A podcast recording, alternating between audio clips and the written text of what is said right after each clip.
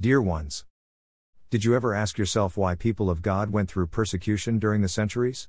It started with Jesus and the apostles, and continued over the centuries with anyone who chose to have Jesus as Lord and Savior in their lives, and then with the book of Acts and the coming of the Holy Spirit in man.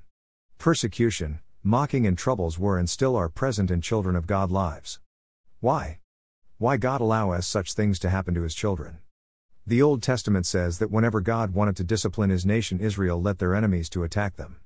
Another unknown practice of God was that he discipline his children by letting have king who oppress them and bring them all kind of troubles because has an evil heart without fear of God. In this was was King Saul. Many years passed between the disobedience to King Saul and coming in power of King David. The people from the country suffer under his rulings and the people under David suffered too.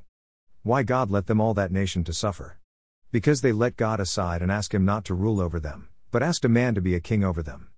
God showed them the consequences of their choices. Why in our days still children of God are going through persecution and all kind of troubles. To be disciplined by God and to for the choices what they made not to obey him, to repent even for their parents and grandparents' sins to be free from any curse which was brought over them by inheritance from the previous generations and they are living in.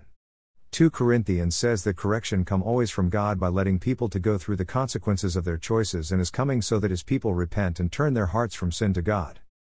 If today you are going through corrections, troubles, and persecution, remember this God is working to clean from all sins, iniquities, and curses from your life, made by you or made the previous generations from your family. And He will show you what to repent for, how to apply and call the blood of Jesus over your life, and how to bind the devil not to have any influence in your life. It's all about Jesus and His blood shed for you and me on the cross. Don't despair, just come to Jesus, repent for anything what is showing you to repent, and ask to cover you with His blood. He already has the victory over sin and death and wants to give you his blessings for your life. Repent and turn to Jesus and you will live free in his presence. 1 John 1 9. And the Bible says that just the one who confesses his sins prosper. Proverbs 28 13.